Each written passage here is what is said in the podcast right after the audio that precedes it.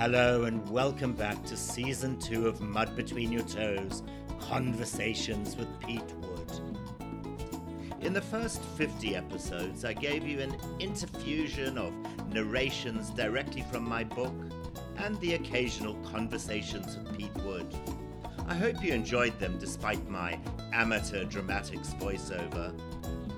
In this new series, I aim to bring you new conversations from fascinating people around the world. People who have a connection with Zimbabwe, albeit at times rather tenuous. I hope you find them informative, interesting, and above all, entertaining. We all know the adage about the cup being half empty. Well, my guest today is undoubtedly a cup half full kind of guy. He's one of the most inspiring men I've ever had the honor of interviewing. Bruno Hansen is without a doubt proof that whatever life throws at you, just calm down and carry on. Born in Zimbabwe, or formerly Rhodesia, in 1971, Bruno grew up on the shores of Lake Kariba. By all accounts, it was a bucolic beginning to life. But that was short lived. Bruno Hansen, welcome to Conversations with Pete Wood. Hi, Peter. Thanks. That was a, a lovely introduction. Thanks for making me sound so um, fantastic. And um, I, I, think I might just add to that with the heart, the cup half full, the cup half empty thing. I think a friend of mine once long ago said to me, Bruno, you're the kind of guy that just drinks the rest of the cup when it's half full and swigs it back. So that just brought back an old memory. Thanks. So it's more to do with an empty cup. well, I think I keep an drinking, empty cup, yeah. well, well earned. Yeah, exactly. Well earned. Exactly. Exactly. Well, yeah. Thanks for having me on. Uh, it's uh, great to speak with a, a fellow Zimbabwean.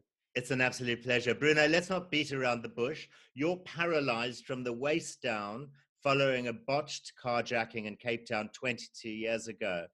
Let's get to the carjacking a little later. For now, can we dial back to the 3rd of September 1978 and the first traumatic event that changed your life? Can you please tell us about that horrific day? Yeah, sure. Uh, my uh, we were living in Lake Kariba in Zimbabwe or Rhodesia in those days, and it was an amazing lifestyle that that I had. Really, you know, walking to school where there were elephants and baboons in the road, and um, you know, nightly the nightly showing um, down in the valley of of sort of skirmishes between the armed forces and the terrorists, and I used to watch the tracer the tracer bullets flying through the air as a seven year old. You know, wondering why bullets flew uh, so slowly, um, and um, it was just a it was a it was a, a, very interesting, wild, adventurous place to grow up, which I thought was just normal as a seven-year-old. I didn't know how other kids grew up. Uh, we were bombed and mortared in Kariba town a number of times, where we used to have to run into bomb shelters. And the very first time was I, I got left on the street alone. I'd been uh, cruising around with a friend Sebastian. We'd gone to get sugar. My mom was making us a cake, and then we started getting bombed and um, everyone uh, he fled and i just left got left standing in the street watching these mortars flying over and i could hear the whistling and um, so that was the kind of growing up in in kariba but i think my parents knew that things were getting um, a little bit dodgy um, and so they hopped on an airplane and were going to fly to uh, i think it was south africa i think at the time or you know via salisbury i think um, to go to the Australian embassy and we are going to apply to, to move to Australia. And so I was staying with my aunt and uncle. We dropped them at the airport, waved, waved the, the, the airplane off, you know, very exciting in those days when you went to an airport. And uh, we went back home. And I remember, remember sitting on the floor, on the carpet, and the radio was on, the news was on. And then the, the bulletin came on and said, the Hunyani flight, whatever it was, 851, whatever it was. 8, 825. 825, was it? Yeah, the, the, the Viscount 825 has been shot down, uh, no known survivors. And I remember listening to the, to the man's voice, and my aunt was in the room, and she just collapsed on the floor in tears. And I looked at her, and I was like, what's wrong? And then my uncle came in, and he was listening, and he started crying. And, and uh, I just looked at them, and I deep down knew as a child that my parents would be fine. I don't know why. And I remember saying to them, don't worry, they're just on an adventure. They'll be okay. Whether that was complete naivety or the wisdom of a seven-year-old who knew nothing, I don't know. But uh, that was the that was the start of um, something that sort of seemed to carry on in my life. You know, I mean, there were there were four crew and 52 passengers on board. Mm. Um, mm. Actually, 38 died in the crash. But right, okay. Um, but your parents survived. But the the the nightmare didn't actually end um, after the crash of the plane. No, I mean, funny enough, I was just talking to my dad about it the other day, uh, a couple of days ago, about the whole plane crash. Oh, where do I begin with this? Um, you know, they were the only husband and wife to survive together. So everyone lost someone on that plane. So the, the plane crashed.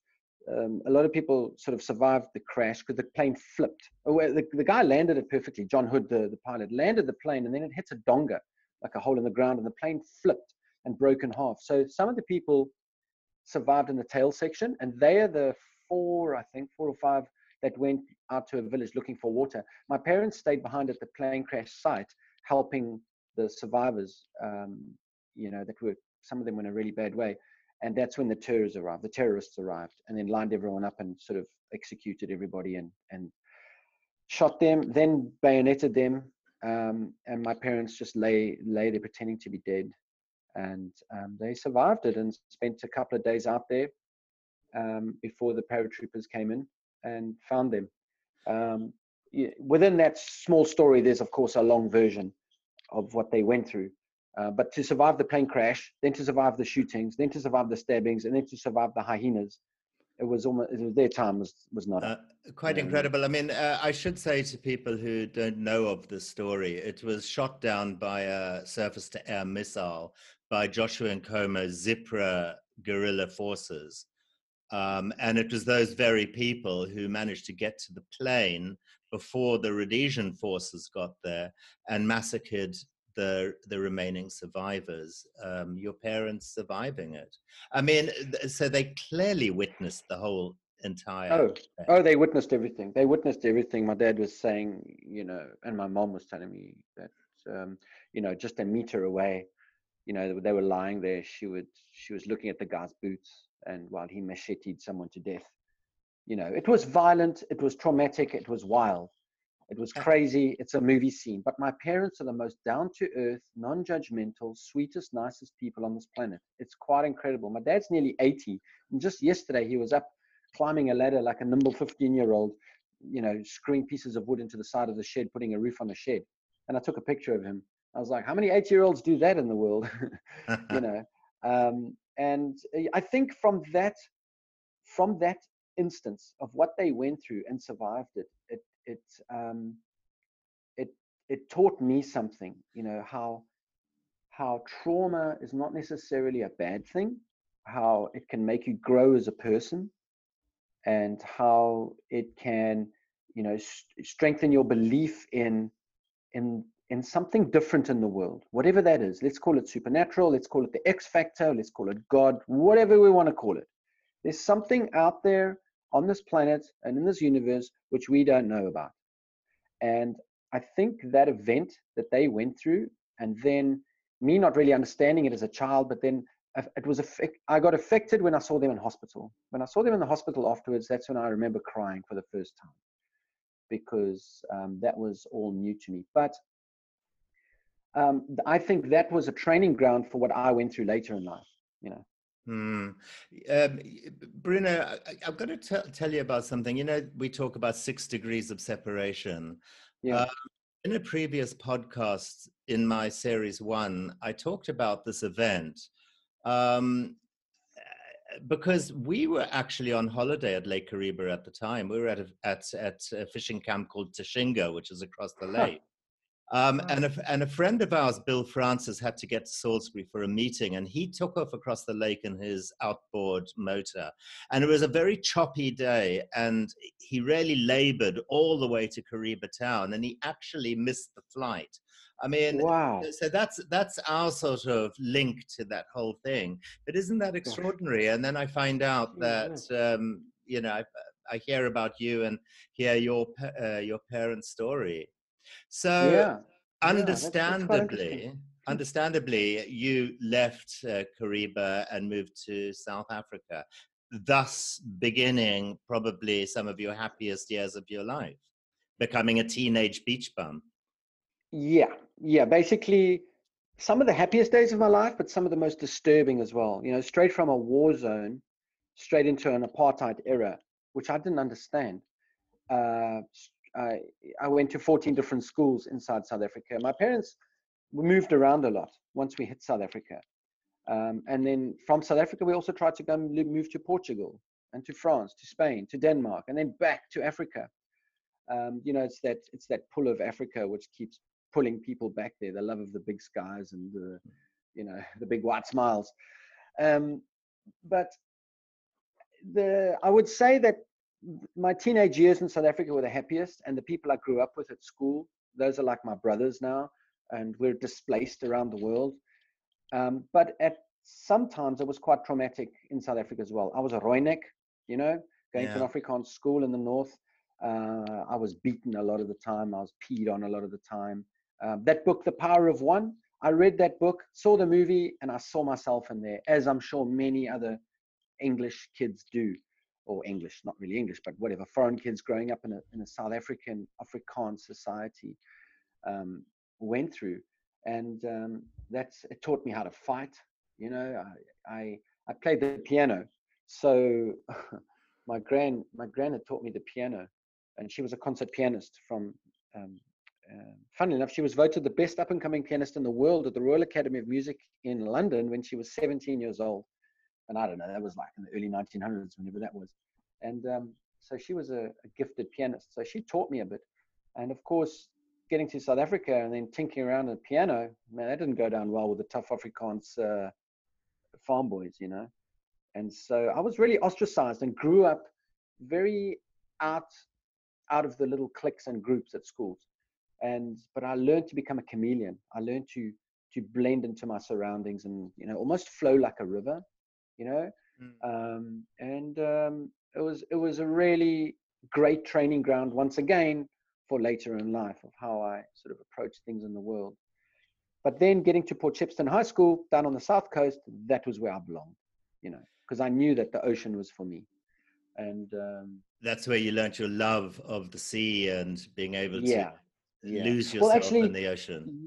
Well, funny enough, when we left Zimbabwe, the very first wave I ever caught in my whole entire life was on Lake Kariba on a windsurfing board. I paddled out, the wind came up, these small little foamies came through, getting with a wind chop, and I and I sort of just instinctively paddled on one of these small foamy waves. Of, I was probably about 40 meters off the shore, and I caught one of these waves as a seven-year-old on this 10-foot uh, windsurfing board, this old dog of a thing, really.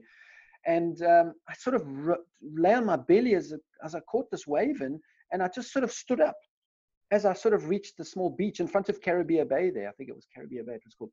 And then one of the one of the guys on the one of the local guys there yelled at me and he called me, Hey Lighty, watch out for the flatties, man, you idiot. Get out. you know, the crocodiles. He the flat dogs. Me, yeah, the flat dogs. Watch out for the flatties.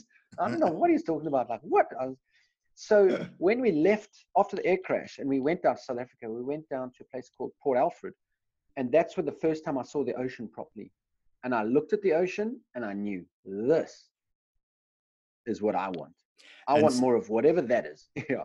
And, and and so Bruno, after leaving school, you backpacked. Uh, was it to Indonesia? yeah. Got so a, got a job yeah, as a, yeah. a boat boy. Yeah. So basically, I I did schooling in South Africa. Um, grew up on the south coast, uh, surfing, spearfishing, diving, and then I I studied through the Navy, and ended up working at sea for uh, Safmarine and and sailed to Japan, Taiwan, Korea, uh, Singapore as a as a 19 year old. Well, you've really packed things in, haven't you? yeah, you know, just living fast. Yeah, so I, did that for a number of years, two, two, three years, while I studied for the Navy. And then I had to owe them time back, you know. And then it was sort of the changeover where Nelson Mandela was taking over, change of the country. So I ran away from the military service, just sort of absconded. The ship landed back in Cape Town and I just disappeared. And because I'd heard rumors that people were just fleeing the military and the police. So I was like, mm, I'll be one of them. I don't want to give them four years back in my life. you know? And so I got a free education out of it, which was great as an engineer. And um, and then I decided to uh, yeah just pack a bag, take a surfboard, and head out into the wilds. And I went to Indonesia. And, and uh, no, I came to London first. Uh, came to London, worked for six months, uh, loved it, hated it, one of those, and then headed out into Indonesia and just traveled the islands. Um, you know, um, just living the life of adventure, meeting beautiful people along the way, beautiful girlfriends, um, beautiful places. I just had a great life. You know, I seized, I seized life. I loved my legs. I used to run all over the place. And on that trip, I met a, a surf charter. Uh, I met a yacht of these guys that were sailing around the world, and it was a South African yacht. And so I became friends with them. I, I jumped on the boat with them. They invited me aboard. Uh, I think mainly because I was with a really beautiful girl, and I think the son had his eyes on her. I think that's why we got invited on. But I soon proved myself on this boat, and they loved what I could do. And then I got called up to the Navy in Denmark because I have a Danish passport. So I got suckered back into the Navy in Denmark.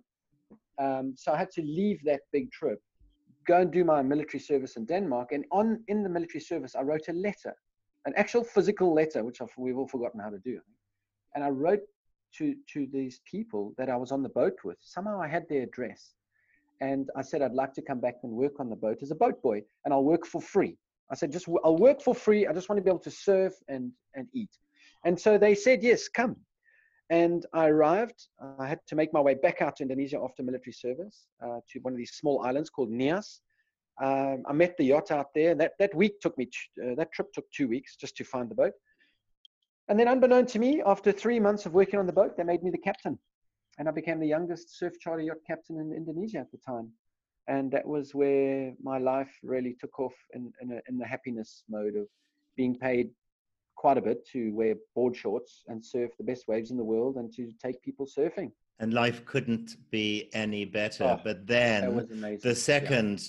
most traumatic event happened in 1998 probably hmm. arguably the the biggest event of all yeah well yeah i mean uh, you know, I think I look back on it, and yeah, it was a big event. Uh, uh, you know, I got paralyzed from the waist down, but it's probably the best thing that's ever happened to me, to be honest. And in, in one of, uh, I did a human, the humans documentary with uh, Yann Arthus Bertrand, that the French guy. And um, when they were interviewing me, I said that uh, if I, if God Himself jumped down in front of me right now and said, Bruno, I'll give you back your legs, but you forget everything that you've learned over the past 20 years, you know, I'll just tell God to keep His legs because it's been an amazing journey. And so I was working on this surf charter yacht. Uh, God, it was an amazing lifestyle. It was really amazing. I felt I'd gone back in time and it was exciting. It was amazing. I had really had to man up and fix things. And it's a dangerous situation, you know, on a yacht out in the middle of the wilds and picking people up, taking them around. There's no marinas, you know, it doesn't exist. That, mm. Out in the west coast of Sumatra is very wild, still to this day. But in the late 90s, it was extremely wild. And, um, and so what happened was I flew back to South Africa to meet the boss, uh, the owner of the yacht, who was quite a wealthy man. And I was quite ambitious.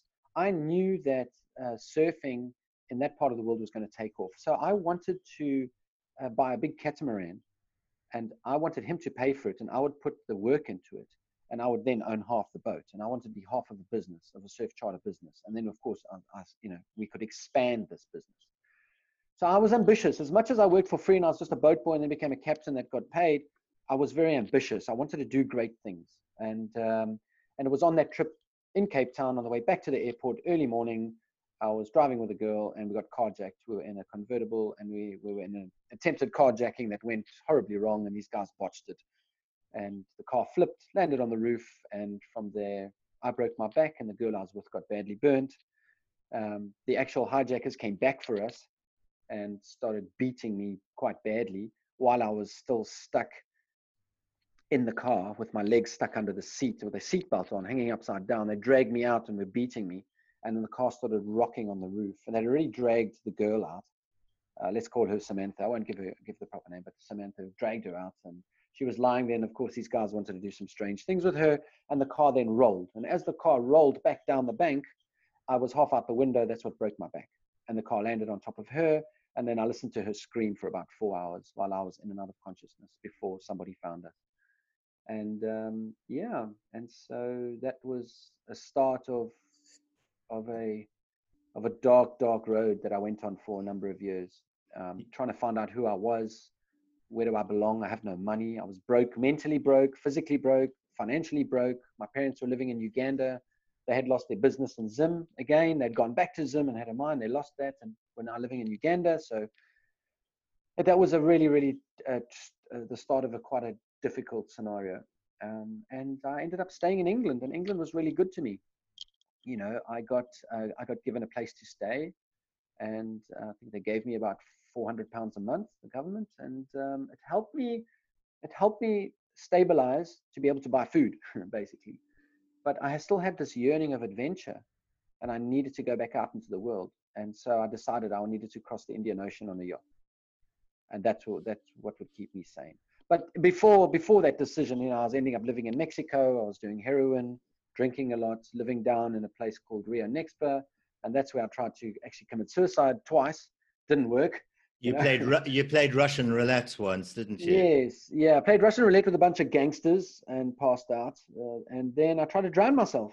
And the drowning, trying to drown myself, I, I borrowed a longboard from this girl, and this guy carried me into the water. And unbeknown to them, I was going to go and drown myself. And they thought I was just this paralyzed guy that was going out to try and just get some exercise. And I was basically like Gollum from Lord of the Rings. I'm sure they, I'm sure that the guys who wrote Lord of the Rings saw me on the beach because I was white, skinny, and soulless, man. I weighed must have weighed less than 60 kilos, and I was this gecko-looking dude. And um, you know, I thought no girls are gonna want me. I was on drugs. I was losing my way. My parents didn't know where I was, and so I paddled out on this board, threw myself off very dramatically, giving myself to God, and let the world remember Bruno Hansen. and all I did was bob around on the surface with my ass sticking out of the water like a cork because I was I'm a floater, man. I don't sink, you know. And I was like, oh, for the life of me, I can't damn kill myself. And now I started getting a bit angry in the water, frustrating, frustrated. And so I was like, okay, okay, I know that I'm a good free diver. So what am I doing? Okay, breathe out, breathe out. Okay, breathe all the air out. Now sink to the bottom. Ah, I couldn't sink to the bottom. And there I am flailing around trying to pull myself to the bottom of the ocean. And I pop back to the surface, climb back on this longboard. Now I've got anger inside of me and anger gave me determination. And I looked at the waves out at the back on the reef and I was like, right, I'm going to paddle out to these waves and I am going to drown myself. One of those waves on the head and I'm done for. Now, bearing in mind, this is the first time I'm on a surfboard. So my legs are flopping around like frog legs hanging off the back of this uh, longboard. It was a 10 foot longboard and I can barely paddle. So I must have paddled 50 meters, 50 yards from the shore. And now I'm trying to get out to the main waves. And there's no way on God's green earth I was going to make it out there. And so I'm, I probably moved out another 30 meters, right? Uh, so out of the lagoon zone into where the white water is coming through. And one of these small waves hit me on the side and twist, turned me, turned me facing the shore, and it just bulleted me towards the shore. And that was the first wave I've ever caught after breaking my back. Nothing compared to all the huge waves and perfection I've been surfing in Indonesia before, but but this 20 centimeter foamy that you see kids riding around, you know, when they go and play at the beach, that, that's what I rode to the shore. And all of a sudden I started smiling and I felt this joy come into my soul. And the people on the beach saw me ride this little wave and then they all started hollering and jumping up and down and whistling. And so this little wave deposited me on the beach. And I was so tired now. This must have been gone and I must have been out for about half an hour, 30 minutes roughly. And I flopped off the surfboard, exhausted, but happy and confused. I'd left to drown myself, and now I'm smiling. I'm back on the beach. I'm like, what just happened there?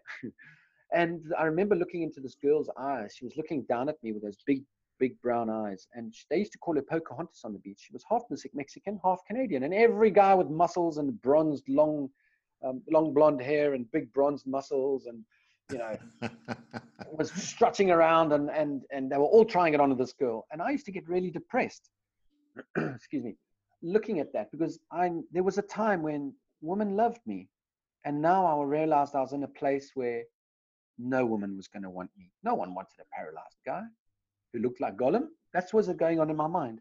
Anyway, she looked down at me. It was 1999, going into the year 2000. It was the last day of 99. That night, there was a bonfire on the beach. We were all lying around. Uh, bearing in mind, people had to drag my ass through the sand on this wheelchair of mine. So it was really a difficult situation. And I ended up sitting next to her somehow by hook and by crook um, around this fire, and we fell asleep in each other's arms. It was so surreal for me, and I was terrified, of course. And there were a bunch of people around, and I woke up in the morning, and she kissed me, and that was terrifying enough. And she was so lovely, and um, she was my first girlfriend, and I, I saw her for for for about a, a year after that, or think it was about a year. And and this was the big turning point in your life, and it's, That was- it was yes. the beginning of a very long journey to rebuild your upper body, rebuild Exactly. your mental strength, rebuild your spiritual strength. I should say that you broke your back um, in T12, which is the thoracic region that operates the whole of the abdomen downwards, doesn't it? Yeah. yeah. So, you know, those first few years being in a chair, having these dead legs, you know, having to learn to drag them around was quite a big thing, especially going in the ocean or in the in a swimming pool. It was I felt really heavy and and just uncoordinated. But now I just feel like a mermaid or a merman, whatever you want to call it. You know, it's so Mm. easy. I find it effortless now being in the ocean. I'm a huge advocate for healing with the ocean. You know, people that have got physical problems, mental problems, spiritual problems, I like to say, just get your ass in the ocean, get battered around in the waves, you know, get tired, let the ocean kiss you. That's that's what I like to to tell people. I mean, And, Bru- um, Bruno, you, there, there- there's this incredible documentary called Devocean, D E V O C E A N, about you. Um, it's it's breathtaking, um, and you speak a, a lot about being reconnected with the ocean, um, and you also speak a lot about positive outlooks lead to positive people being around you yes. um, uh, you know, it's it's such a beautiful documentary, actually. Yeah, thanks. You know, that was quite a, an interesting way that that docu came about. Um, I was in England at some point and we went to see the Ocean Film Festival. Uh, there was the, the Australian International Ocean Film Festival, and we watched all these um, movies. Uh, they have a main feature of 45 minutes, and then they've got small five to eight minute um, movies that people have sent in. And it was a tours, the tours Europe and tours England, tours Australia and, and China and Asia. And anyway, I, I just watched some of uh, in Exeter actually, and um, the, the the friends I was with, one of the girls went over to the organizer and said, "Hey, we'd like you to meet Bruno." And anyway, she came over. The, the organizer came over. Hi, how are you? Oh yeah, you surf this and that. This is 2015, so I've had 15 years of getting back into the ocean, right? So I'm pretty good at, at what I was doing, and I hadn't yet won the world championships. I hadn't yet taken part in any competitions, but I had sailed the oceans and had been surfing a lot. And she said to me, Why don't you try and make a documentary and submit it? And I laughed. I was like, He's going to make a documentary about me. Anyway, I went back to Bali, forgot all about it, met up with a buddy of mine who was just getting into filming and camera work and stuff. And we both put $500 down. And we, by hook and by crook, we Forrest Gumped our way making a documentary. He just filmed me, took old footage that I had, spliced it, mixed it, edited it. And um, he slapped this thing together and and and we we sent it in, never thinking it was going to do anything, and it, it cost us a thousand bucks to make that documentary. Wow. And then, and that's when it hit the big. It just toured and hit the big time. And I still have people around the world, just wherever I go in the world, someone says to me, "Hey, are you the guy from the documentary, The Devocean?" I'm like, "Oh yeah, hi." so it really made an impact around the world, and um, and then I ended up winning the world championships the same year that it was released in 2015. So in one year, I went from zero to hero, and um, in America. And uh, from those lessons, I've been giving talks, and I give talks to companies and to people, whoever wants to hear me, you know, flap my lips. But I basically say that we can all accomplish great things with minimal resources. We all have this ability. I won the world championships by arriving there with no surfboard, no team, no coaches, and I managed to win it. You know, we made a documentary on $500 each, thousand bucks in total. We made this incredible documentary that toured the world and got seen by millions of people, basically. And so, you know, it taught me something that we don't need huge backup. We don't need huge infrastructure and huge, um, you know, vast training to accomplish things. You hmm. speak a lot about small victories. Yeah, small victories, exactly. Mm. Everything in life is a small victory, isn't it? I think it's, uh, it's, um, but and, you know, if I get really honest with you, I, I preach a lot of these things, but I still go through very depressing patches. Yeah. And I'm very honest and open about this to people that I sort of guide and teach on my uh, when I, you know, as as an example. If I just give you one example, uh, last year I had a, a soldier with PTSD from Germany. He had been five years in Afghanistan, and I had a guy in a wheelchair come out to Panama, where we had been sort of half of building a camp, my cousin and myself, called Devocean, the Sea Rehabilitation Project. And I wanted to use the ocean to heal people. Now, I wasn't doing it selflessly. I wanted big companies to throw down the money and to send people out so I could make some money because, you know, it's just what I wanted to do. And I'm quite passionate about, you know, Bruno's boot camp, getting people into shape. Um, a tough love uh, kind of vibe. Anyway, so we've got a soldier and we've got a guy in a wheelchair. The soldiers come to actually help me build, and the guy in the wheelchair come to visit me because I surf against him in, in Hawaii. And these two characters were in in Panama with us in quite a rough area, uh, wild, I mean, raw and wild and jungle and crazy waves. And I said to the soldier, okay, you, Michael, have got a great body, lots of muscles, scrambled brains, PTSD. You, Sean, have got a scrambled body, not many good muscles, but very good brains. So together, you guys are going to make one good human. And let's go surfing. Follow me. So we had quad bikes and off we went. And I would drag these two guys now, Michael the soldier had never surfed. Now, Sean had surfed, but Sean used to battle to get into the sea. So I used to take these guys to some wild and crazy rocky places. So Michael now would have to carry Sean over the rocks, which then meant Sean used to thank Michael, the soldier, for what he was doing. This then gave Michael self worth. And all of a sudden, he didn't have any PTSD anymore. That just dropped away. And I said to him, You don't have PTSD because you saw your buddies shot. You don't have PTSD because you went through horrific times. And I, because I told him my story, I said, You've got PTSD because you're not respected in life now. You've been with your brothers like a small tribe, eating and cooking and living out in the desert of Afghanistan. And you know your brothers will die for you. Now all of a sudden you go to a shop in Germany and the girl behind the counter doesn't give you any respect. That's PTSD.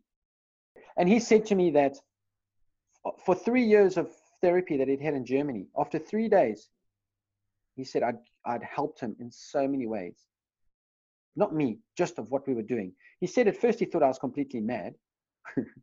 and so did the other friend in a wheelchair. They both thought I was completely mad. But afterwards, they both realized, like, you know what? This like this works. And it is basically helping humans helping each other and feeling self-worth. and and so this is you know, in bringing it back to one uh, full circle is that I have a tough love situation, a tough love scenario towards people with problems. I'm like, guys, get off the chocolate and the Coca Cola and spend more time in nature. And the ocean has the ability to heal so much. Yeah, Bruno, I spoke at the beginning about three major catastrophes that happened. Oh yeah. uh, so okay, so we haven't even got to the third one yet. I mean, it's hard to believe what you've been talking to me about, but there is another story. Uh, it was it was Boxing Day 2004. Tell us about that. Yeah, so I had just crossed the ocean, 2004. You know, and you were paralyzed at this stage. Yes, so paralyzed in a wheelchair. Um, you know, going through a quite a depressing depressive moment in time, of course, after Mexico, you know, where I caught that wave. Um, but now living in England and really depressed. Um, I was sliding. I was sliding back into the dark zone. Uh, I needed adventure. I needed, I needed sunlight. I needed the ocean. I couldn't just live a, a safe, sweet lifestyle. I was becoming soft. Um, and so, okay, that's a whole nother story how I got to getting on this boat. But anyway, I climbed on a boat in Durban. it's another long, long story that leads up to that point, but we'll go straight to the crossing of the Indian Ocean, where a very, very close friend of mine, he's my, my closest brother to me, James Taylor. Um, shout out to James, who saved my life on a number of occasions and saved my soul. He joined me to sail this boat across the ocean, and I was going to be captain. So we treasure hunted along the way. We lived on rice and fish. That's it. And we were poor sailors. We didn't have all the fancy equipment. We didn't have radar. We didn't have uh, proper autopilot. Nothing. We just we went hardcore and we sailed this 46 foot catamaran that had been given to me to use. We sailed it across the ocean. We got to the other side in Thailand, the area that I knew from my previous years of being a, a surf charter captain where for three months of the year we would take the boat to Phuket, Thailand, where we worked on the boat and then, of course, took it back down to Sumatra. So we arrived in Patong, in Phuket. We arrived after this one year journey. And I was still a little bit afraid of the ocean because I realized being paralyzed, sailing on a yacht is not a joke. It's dangerous, it's, eh, it's, it's hardcore, and I get battered a lot, especially the way I did it with no money on this, you know, this rugged boat so we arrive there, and James flies back to, to Cape Town to spend time with his family to do Christmas with them. And that's when I got hit by the tsunami. Uh, anchored in the bay in, in Patong, and there's no waves in that bay. It's normally flat as a pancake. But a two meter wave came through, then a four meter, then a six meter, then a 10 meter. Now, after the two meter wave, I realized something dramatic was happening. And so I cut the anchor line, didn't really know what I was doing, but I, you know, started the engines and I got sucked into a big whirlpool of about a 100 meter diameter whirlpool. And that just spun me in circles and I couldn't fight this thing. Um, and then I sort of got slung shot out of it. And I just knew I had to get into deep water. That's the safest place to be with a boat, is deep water. So it's sort of contradictory to to the inst to to to what we want to do. You know, the instinct goes against what our mental the mental side of us tells us to do because we want to stay on land where it's safe. But I, I made it over the four meter wave and then the six meter wave. Uh, I made it over that. And then there's quite a famous picture that someone took of me. His name was also Bruno, by the way, funny, funny enough. And he was in the top of the hotel and took a number of pictures of me on the boat going over these waves. And so there's a there's a postcard that floats around in Thailand of me going over the six meter wave. And I actually have it. I'll send it to you afterwards. But I've made it out, and then the 10 meter wave came. This was a 30 foot monster that came breaking through the bay, and I just made it over that. And I looked into the barrel of this wave, and every surfer, you know, always looks for the barrel. And I looked into this 30 foot barrel, and what went through my head was, oh, I could surf that. you know, the brain works and so it works so fast in times of trauma. And so I made it out there and I sailed around on my own for a number of days. And James heard about this and then he flew back. He just came back into a devastation.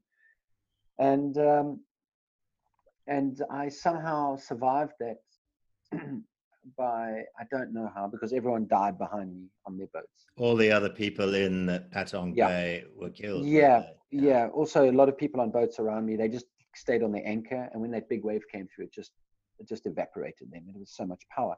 But after that, it's so that tsunami. I've always said that it's the most terrifying and the most beautiful situation that I've ever been in.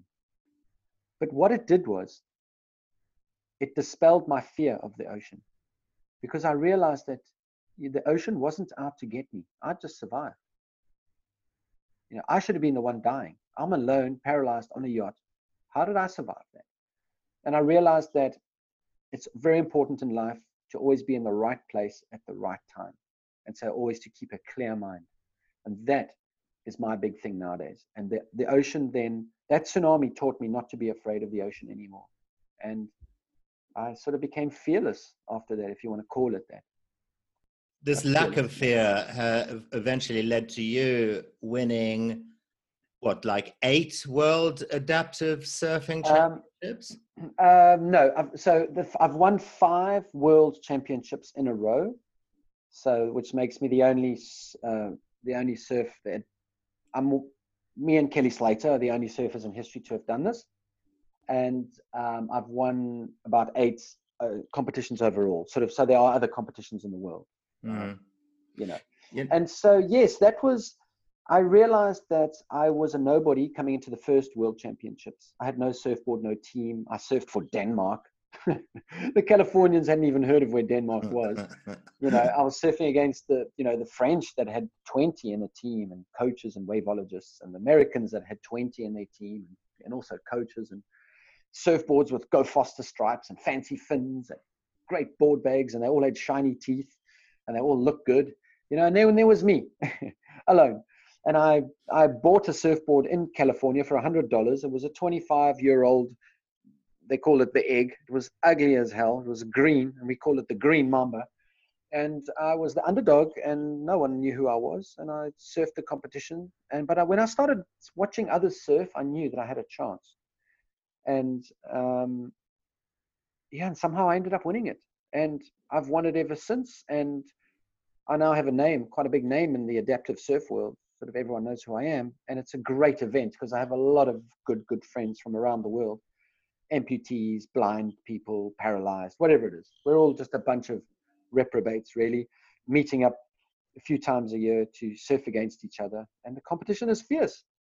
And um, I've worked my way to a place now where, you know, I surf pretty big waves, pretty radical waves, and I wanted to surf the same waves that I surfed before my accident. So I wanted to re- reclaim my life. And that's where I realized that we cannot have fear. We have to be fearless but um, understanding of whatever we go into. Um, because I think fear is a subconscious, we have that subconscious um, thing going on in our heads where we can attract um, negativity if we have fear. And I believe the opposite is true that if we are just clear and remain positive and focused about something and determined and stubborn on a good way, and so we can we can also attract into our lives by circumstance and meeting the right people at the right time and keeping fit and disciplined. We then you know get to where we want to be in life. And so that's i think how i've kept winning. I mean bruno i've seen video footage of you trying to get across the breakers and constantly getting dumped um, and you just don't give up and you drag yourself and, and then and then at the end of that you've got to drag yourself up the beach again you know once you're bloody knackered. Mm. It's incredible. But you you've adapted your surfboards, but you've also adapted your wheelchair to be able to go over rough terrain and, mm. and more importantly onto sand. And you've also yeah. adapted your motorbike, which I thought was absolutely fascinating. yeah. So, you know, I think as humans we have to adapt. We have to keep adapting in life. If we want to keep moving forward, we have to adapt. You know, I, I long, long ago, this wise, wise old man said to me, it's the it's the stiff tree that breaks in the wind. Learn to be flexible. And if you look at the trees on top of a hill you know they're getting battered from a young age by the wind and the forces of nature and they learn to become flexible and powerful and strong. And so i've sort of taken that philosophy into my life and i try to adapt to every situation. And so you know wheelchairs as an example i was tired of breaking these wheelchairs. These wheelchairs that i use are three to four thousand pounds or dollars each. You know, so I would use one for six months and just break it. And I got tired of that. So I started making my own wheelchairs out of uh, thin walled stainless steel. And I make life proof, bulletproof wheelchairs now. My wheelchair it cannot be broken.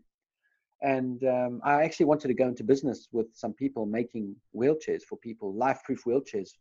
Um, we're guaranteed for life and fixed for free.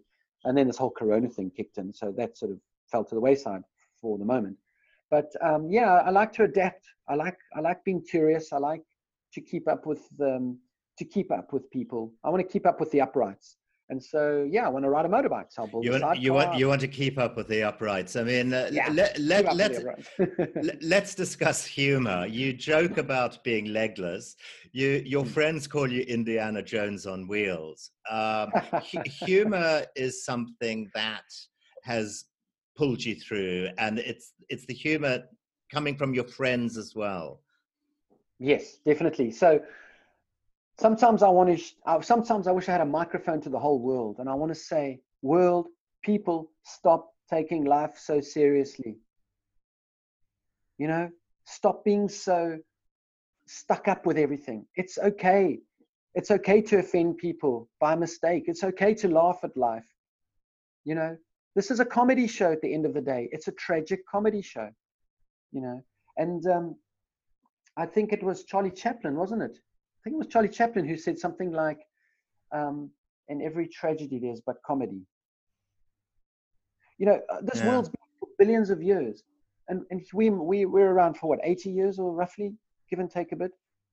And and you know, why are we all so? Why is the human race at this moment in time so tight, so taut, so angry. You know, it's okay. It's okay to be humorous with things. You know, it's okay to be sorry if you've offended someone, and it's okay to forgive. And so I've I've found that the anger doesn't work. You know, anger anger can work in certain situations um, if it's a personal, you know, frustration with something. If you want to climb a tree, if you like me, if you want to get through the through a heavy shore break or get through the surf, there's determination. You grit your teeth, you go for it. But there's got to be humor in everything. I laugh at my situation all the time. But make no mistake, I also am depressed some of the times. So, you know, and I'm quite open with this. I do slide into depressive states, but it's humor that keeps me alive and keeps me going. And I just, I just have the, and I give people free reign. All my friends know with me, guys, don't hold back fat shame me if you need to. If you see me getting fat, fat shame me. Call me fat boy because that's what I need. I need to stay off these Cornish pasties and I need to be disciplined, do my push ups. Because if I want to keep living the life I want to live, I need to keep my body in tip top condition and my mind and my soul and my spirit. And I think that all humans have this ability, but we've forgotten because we've been living an easy life for the past, after the Second World War, whatever it is, 80 years or so. Too much Coca-Cola and chocolate makes people angry, as far as I'm concerned. Yeah, um, I'm very passionate. I'm passionate about things, and it, people look at it as anger sometimes, but it's just passion about. We could all live so beautifully on this planet, all humans together. We can do it, but it's the anger that is destroying. I'm, I'm a bit worried about the time, so I want to move on, sure. Bruno. There are eight tenets or life choices that um, you have spoken about. I'm just going to mention all eight of them now. Don't, you don't have to talk about all of them right now, but right. Uh, the first one: fear is not a bad thing. Live recklessly. I think that's a very Zim attitude. I might. Take life in your stride. Stay humble. Take a different approach. Trust your gut. Don't take life too seriously and ask yourself what you want from life. Yeah. I mean, I think you just summed it up. Yeah. You summed up exactly how I think I like to live for my personal life. And you know, and I'm and I'm not coming from a place of, you know, you hear about this white male privilege. I'm not coming from that place. I came from a guy growing up in Africa, struggling, poor, you know, and I've got myself to a place of having amazing friends around the world and being able to journey there was a time anyway before corona hit actually uh, being able to journey to any part of the planet and stay with amazing people. And so i like to say to people is that choose who you hang out with. Show me who your friends are and i'll tell you who you are you know. Stay clear. And you know if you see a friend falling to the wayside in some way open your mouth. Say something to them. You know i i think honesty is a huge is a huge um, uh, what's the word it's a huge thing that we need to reclaim back it's pure honesty I mean, this is very moving for me because um, I didn't want to mention this before, but I am actually paralyzed as well. I use a walker. What? It was, th- yeah, yeah, yeah, yeah, yeah. I, but I, I, yeah, uh, I had a tumor removed from the spine. And uh, but anyway, yes. I'm not going to go into this now. But it's been absolutely incredible listening to you. I have to say, Bruno. Um, you know, I'm sure we're going to hear a lot more from you in the future. Uh, before I leave, I just want to remind my listeners who might have disabilities or know people who suffer, go to Bruno's website, www.brunocean.com, B R U N O C E A N.com. You can find out more about how Bruno did it. Watch this documentary. Honestly, it's like a Luc Besson uh, from the Le Grand, Le Grand Bleu, you know, um, Oh, read the articles uh, about how to adapt a wheelchair um, and even hire him for motivational talks. Seriously, Bruno, it's been very, very inspirational. Thanks, Peter. Thanks. And if we could just end off on a slightly bit of black humor. Okay, I'm ready May for I? it. Are you, are you ready? Because it's going to involve you. so, so Peter, you are paralyzed and you walk around with a walker, right? That's correct, yeah. Okay. So at the end of the day, you can piss standing up. I can piss this way. standing up, and I am very happy I can do that. And you ne- you never know, Bruno. I'm you might find me doing wheelies on Kuta Beach one day. Well, Peter, you have an invitation at any point when I'm back in Bali. Please let's keep in touch, and please, it would be an honor to meet you in person, and um, perhaps I could take you for a surf. Thank you so much for sharing your life journey with us. Thanks, Peter. Cheers. That was the incredible Bruno Hansen speaking to me from his parents' home in the UK, and no doubt chomping at the bit to get back to Bali for the surf season. What a positive guy, and I can't help thinking in these strange times, we all need to take a leaf out of Bruno's book and be just a little bit more positive. Well, that's about it. Thank you so much for listening to me, and remember, you can tune into my new episodes of Mud Between Your Toes via iTunes, Google Play Music, Stitcher, Blubrry, and Pocket Casts. Don't forget, you can always buy a copy of my book on both Amazon and Kindle. And I also welcome comments by email on mudbetweenyourtoes at gmail.com. Goodbye.